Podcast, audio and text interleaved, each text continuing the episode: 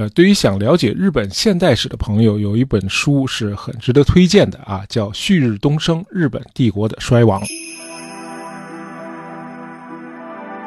呃，应该说这不是一部很新的书，但却是我读过的最引人入胜的一部历史书。作者托兰因为这部著作还获得了当年度的普利策奖。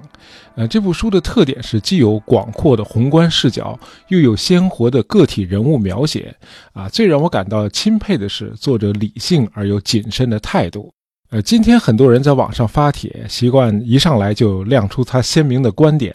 呃，既不摆事实，也不做逻辑论证啊，直接就抒发他爱憎分明的情怀。那么相比之下，《日本帝国的衰亡》这部书在陈述观点的时候却非常的谨慎小心。呃，用作者自己的话就是：“我把事实都告诉你啊，你会自己得出结论。同时呢，我把我的立场限制在最小的限度。”就是说，作者不是居高临下的向读者颁布真理，就好像读者就是一帮愚不可及的需要教诲的孩子啊，靠自己根本无法辨别是非似的。相反，作者把读者视为平等的、具有独立思考能力的人。比如，他不会直接的说啊，日本政府和日本民众好像集体患上了一种被迫害妄想症啊，他从不讲这样的断语。而是尽可能详细地告诉我们，当时的日本军政大佬和日本的媒体都发表了哪些充满豪情和仇恨的言论，呃，让读者自己去思考，自己得出结论。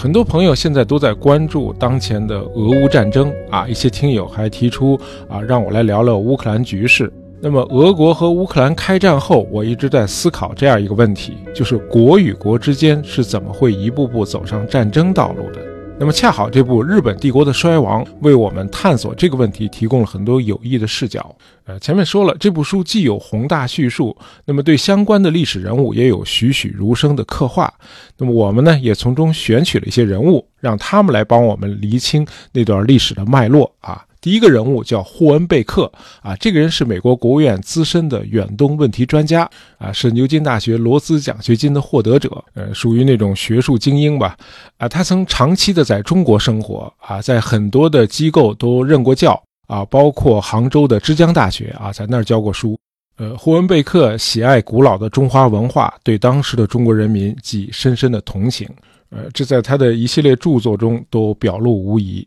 呃，霍恩贝克一直很担心日本在中国大陆的扩张势头啊，认为如果不遏制日本，中国将一步步的沦为日本的附庸。呃，因此在七七事变之后，霍恩贝克为美国国务院制定了一系列强硬的对日政策，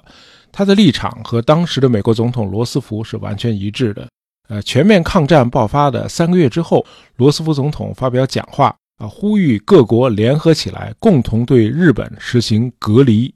啊，以防止侵略他国这种无法无天的行为扩大到全世界。呃，第二年的七月，美国开始对日本的飞机和航空材料实施禁运。那么后来又单方面的废除了美日贸易协定，啊，想通过这一系列的制裁措施，迫使日本从中国撤军。好，那日本在一九三一年和一九三七年为什么要侵略中国呢？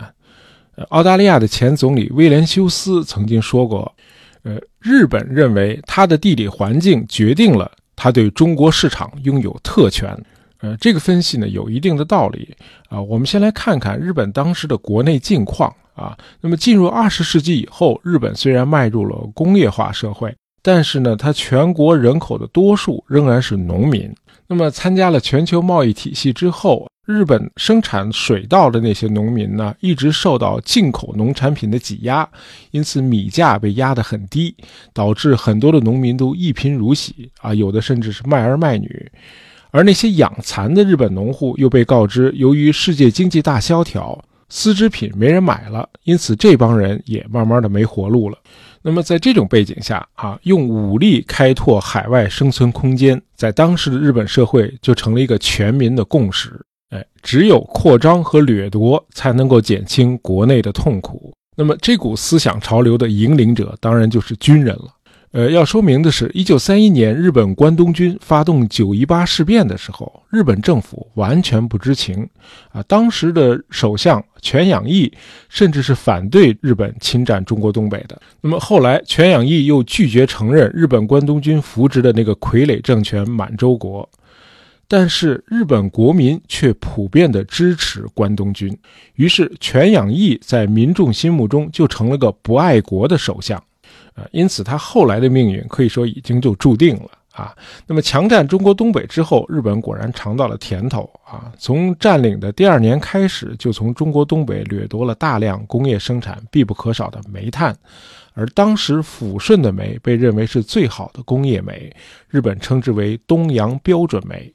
啊，日本最大的海军工厂吴工厂几乎全部都使用抚顺煤。于是，日本的大财团们也都贪婪地盯上了中国东北，争先恐后地去参加啊所谓的满洲开发啊，这就和日本军方开始勾结起来了。那么这样，前面提到的那个全社会的共识就更强化了啊！要想摆脱日本国内的痛苦，就得进军中国大陆。那么到这个时候，凡是敢在前面拦路的、反对军事扩张的人，甭管你是否是政府高官啊，狂热的军人们都会把你杀掉。一九三二年五月十五日，全养义首相就被一帮青年军官乱枪打死在首相官邸。啊，因为这位老首相提倡缩减军费，又长期的和一些中国人保持友好的往来。啊，全养义和孙中山是好朋友。呃，应该说，全养义支持缩减军费是事出有因的啊。一九三一年，日本的军费已经达到了政府支出的百分之三十一啊，这可是和平时期啊。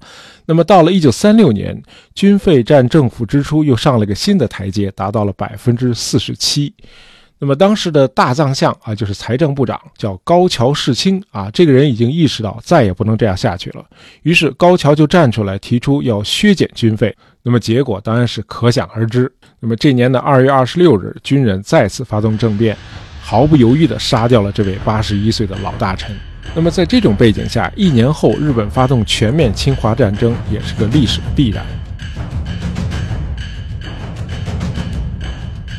现在再来看看日本的外部环境，或者准确的说，日本人认知的外部环境。我们在讲民国著名法学家王宠惠那期节目里谈到了1921年召开的华盛顿会议。那么这次会议的一开始，美国国务卿休斯就提出了一个惊人的建议，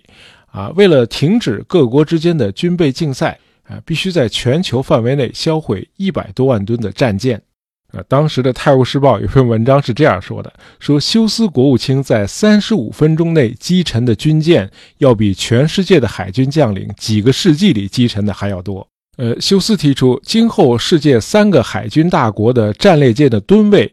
是美英各五十万吨，日本三十万吨。那么美英日这三国的比例就是五比五比三。那日本当然不干了啊，坚决抵制美方提出的这个歧视日本的提案。那最后呢，美国就威胁说啊，如果日本坚持下去，那么日本每造一艘军舰，美国就造四艘。那日本人一算，那还是五比五比三这个比例对日本更合适，于是就只好恨恨作罢。那么华盛顿会议的另一个成果就是签订了九国公约。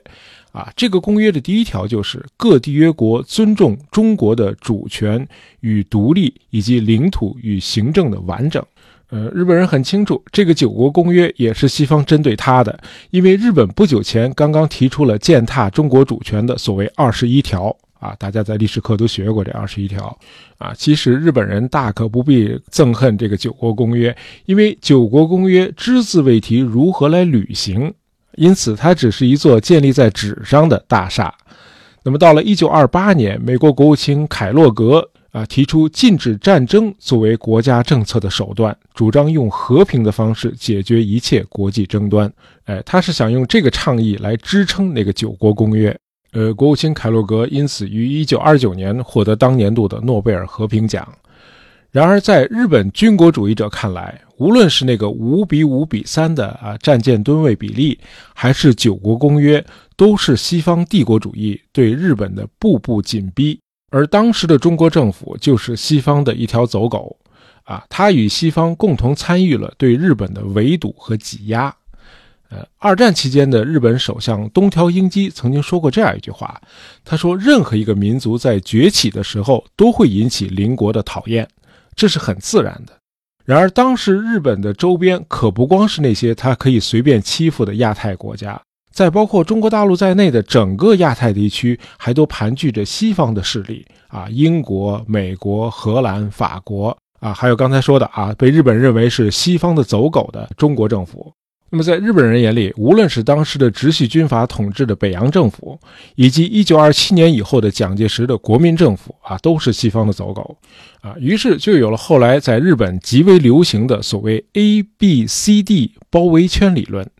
A 就是指美国啊，都是缩写嘛；B 是指英国；C 是指中国。D 是指荷兰，啊，直到今天，日本的一小撮极右翼势力仍然在鼓吹这个 A B C D 包围圈，说日本当初发动战争就是因为被西方逼得退无可退，只好奋起一搏，打破这个 A B C D 包围圈。哎，今天那些人还是这么认知的。呃，有趣的是，在二战期间啊，日本的军国主义虽然左右着日本的政坛。但是在日本始终没有出现希特勒德国那样绝对的独裁统治，呃，日本投降之后，盟军在日本做的第一件事情就是抓捕战犯，结果发现，呃，这比抓捕纳粹战犯困难多了，因为从卢沟桥事变到日本投降这八年里头，一共有九届政府和七位首相领导过日本，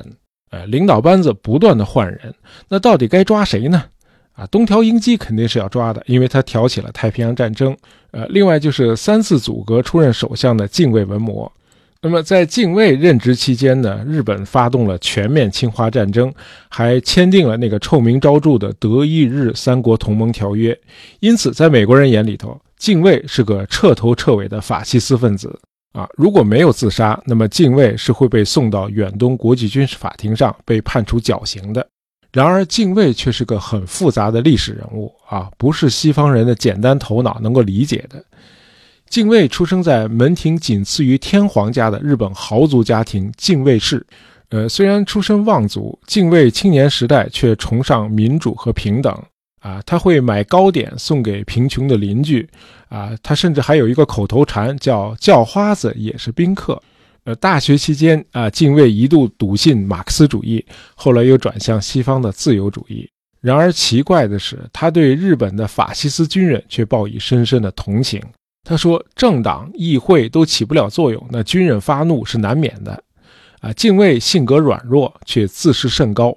呃，除了英国首相贝尔福啊，任何历史人物他都看不上。那么，除了妻子，他还有好几个情妇，他常和孩子们，包括情妇生的孩子一起玩。啊，完全没有日本家长的那种威严。那么，因为家族关系，敬畏和天皇走得也很近啊，两个人经常谈笑风生，有的时候边说话还边摇晃着二郎腿儿啊，这让日本军方首脑们感到非常的反感啊，认为这是对天皇的大不敬啊。结果他当首相才一个月，军方就给他制造了一个大到不能再大的麻烦。一九三七年七月七日，卢沟桥事变爆发了。日本军人就像打了鸡血一样啊！日本驻朝鲜军的司令官小矶国照向参谋本部建议，利用这一事件实施统治中国的雄图。那么，在东京，陆军省大臣杉山元大将啊，命令京都以西各师团准备复员的四万多士兵延期复员，准备开赴中国。但是得承认啊，在当时的日本也是有反对中日事变扩大化的声音的，比如参谋本部的石原莞尔少将，石原主张啊，把日本在华北的全部驻军撤至山海关的满洲国边界，然后由近卫首相亲自飞往南京与蒋介石促膝交谈，以解决日华之间的根本问题。那么，敬卫首相本人在这一点上与石原的观点也是一致的啊，不希望中日事变扩大化。但是，这样的声音在日本实在是太单薄了啊，很快就被主战的军方强硬派给淹没了。那么后来，随着日军在华北地区不断的扩大战果，那么敬卫也来了劲了啊，他同情法西斯军人的那个情节又被激活了，于是他就提出了所谓国民精神总动员。啊，日本的远征旨在把亚洲从帝国主义的统治下解放出来。那么日本在中国大陆取得的胜利越多，那法西斯的战争狂热就越得民心。到了一九三八年年底，日本的民主政治已经遭到彻底的扼杀。呃，在这个时候的日本，任何反战的啊与民族利益不符的言行都要受到严惩。啊，尽管近卫首相标榜举国一致，但是实际上他连内阁都很难做到一致。日本军部的势力越来越猖獗啊，近卫感到自己已经完全被架空了，毫无领导力可言。那么，在中国战场上，由于蒋介石的国民政府坚决不投降，那么武汉会战之后，日军已经打不动了。那么，近卫政府对所谓的中国事变完全无计可施，于是，在一九三八年的年底，提出了著名的所谓“近卫三原则”啊，试图分化中国的抗日力量，扶植汉奸政权。那么，到了第二年的一月啊，近卫认为自己对局势已经无力把控了，于是就提出了内阁总辞职。由平沼齐一郎继任首相，平沼内阁才干了半年，就传来了一个噩耗啊！这就是我们在上期节目里谈到的那个引发全球轰动的苏德互不侵犯条约啊！这个条约对日本来说简直就是个晴天霹雳。那有朋友可能会问啊，苏德互不侵犯条约和日本有什么关系啊？因为当时日军在黑龙江与外蒙古交界的地方正在与苏军发生边境冲突。后来，这个边境冲突升格为一场大战役，啊，日本和苏联打了三个多月，到了八月的下旬，日军败局已定，啊，打不过苏军，啊，当然这个时候日本就很期待德国能够从背后给苏联来一下，以缓解日军的压力，没想到德国太不地道了，啊，不但没有帮忙，还直接把队友给出卖了，啊，就在日军被苏军吊打的时候。德国和苏联签订了苏德互不侵犯条约啊，这俩国成了友好国家了，这就把日本给晾那儿了啊。平沼七一郎只得黯然下台，啊，继任的阿部信行内阁也只干了五个月，接着是海军大将米内光政组阁啊。了解二战史的朋友都知道啊，日本的海军和陆军之间是水火不容的，几乎是一种敌对关系。啊，那会儿海军和陆军的代表团啊一块去德国访问，他们坐在同一艘军舰上，彼此见面连话都不讲的。那么，既然有海军大将米内光政啊出任首相，那陆军肯定是要捣乱的。尤其是米内光政还是个亲英美派，啊，米内曾经公开的声称啊，日本海军不是为了对美开战而建立的。拿来对付德国和意大利的海军还差不多啊！米内光政的这种言论啊，对一向是亲德反美的日本陆军来说，简直就是大逆不道。那么更有甚者，米内光政内阁呃，居然在考虑要屈从美国的压力，有条件的从中国撤军，这就动了日本陆军最敏感的神经了啊！陆军简直是忍无可忍。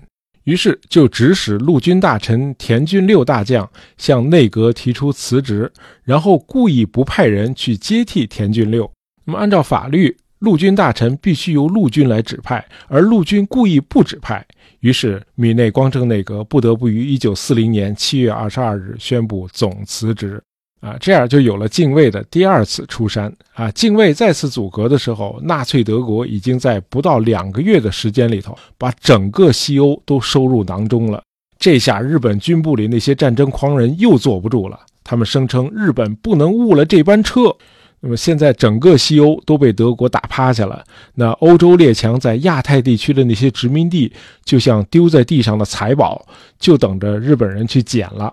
啊，因此下一步就是进军东南亚。啊，日本当前的首要任务就是切断蒋介石在南方的供应线，啊，使中国处于孤立的境地，然后一举结束所谓的中国事变。如果美国直接干预中国事变，那么日本不惜与美国开战。呃，为此，敬卫把两个军国主义大佬拉进了他的新内阁，一个是外号为“剃刀”的东条英机，啊，他担任陆相。另一个就是松冈洋右啊，这是日本政坛上罕见的大忽悠啊，特别能讲，有个外号叫五万言先生啊，一口气能说那么多话。啊，这是个极富煽动性的民族主义者，由他来担任外相。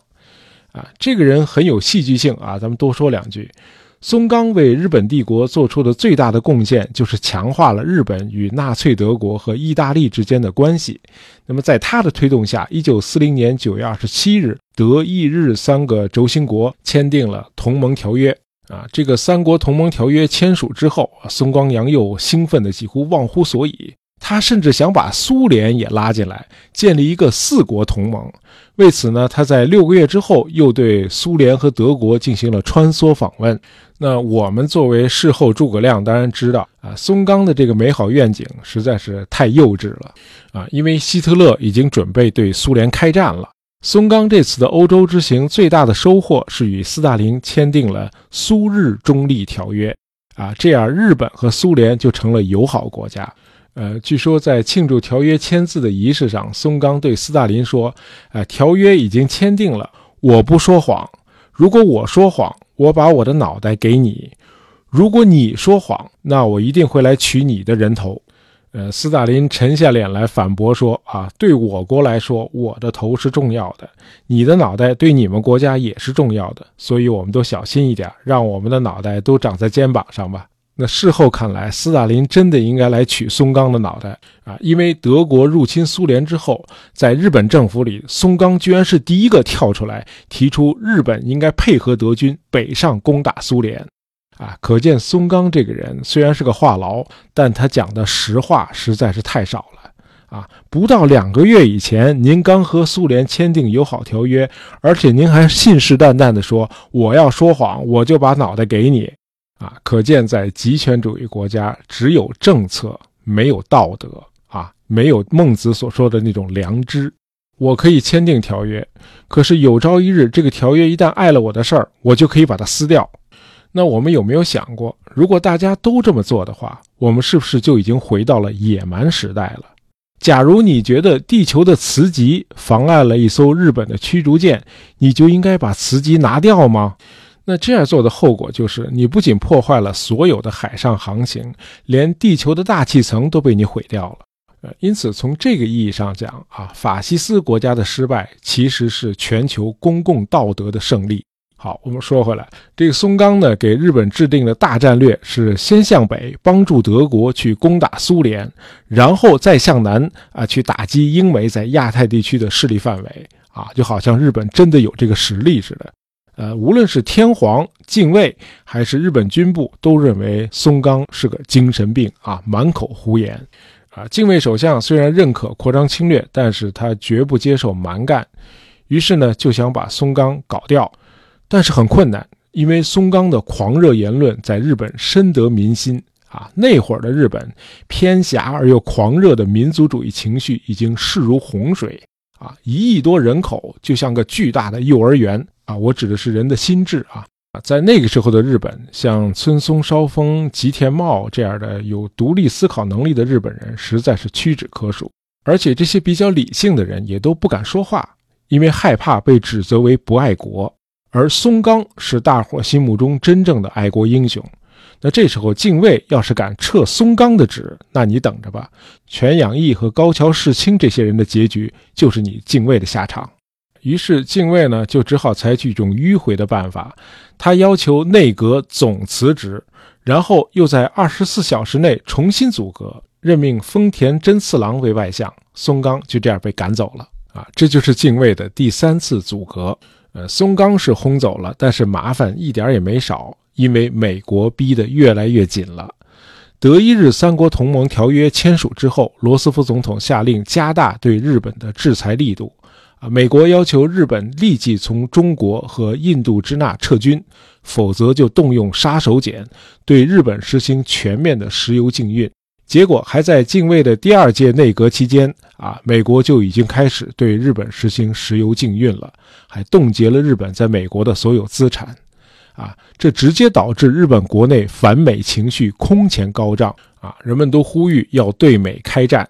啊，近卫呢曾经把日本联合舰队司令山本五十六叫到官邸，就问山本：如果日美开战，我们有没有胜算？呃，山本回答说：第一年有把握获胜，以后就真的不好说了。那么这次谈话促使近卫把希望更多的是寄托在日美和谈上，而不是动手。那么日美谈判最艰难的一个焦点就是日本不能够答应立即从中国撤军。呃，日本大使野村吉三郎还是引用日本国内的那套说辞，啊，说你们美国、英国、中国、荷兰组成了 A、B、C、D 包围圈，呃，不断的围堵、挤压日本的空间，啊，把我们困在日本列岛上，啊，日本入侵中国大陆和印度支那，就是因为日本的安全受到了严重的威胁，那么日本就只好强力反击了。呃，当时的美国国务卿赫尔是这样回答的。没有一个守法的和爱好和平的国家会受到别人的包围，除非他自己包围自己。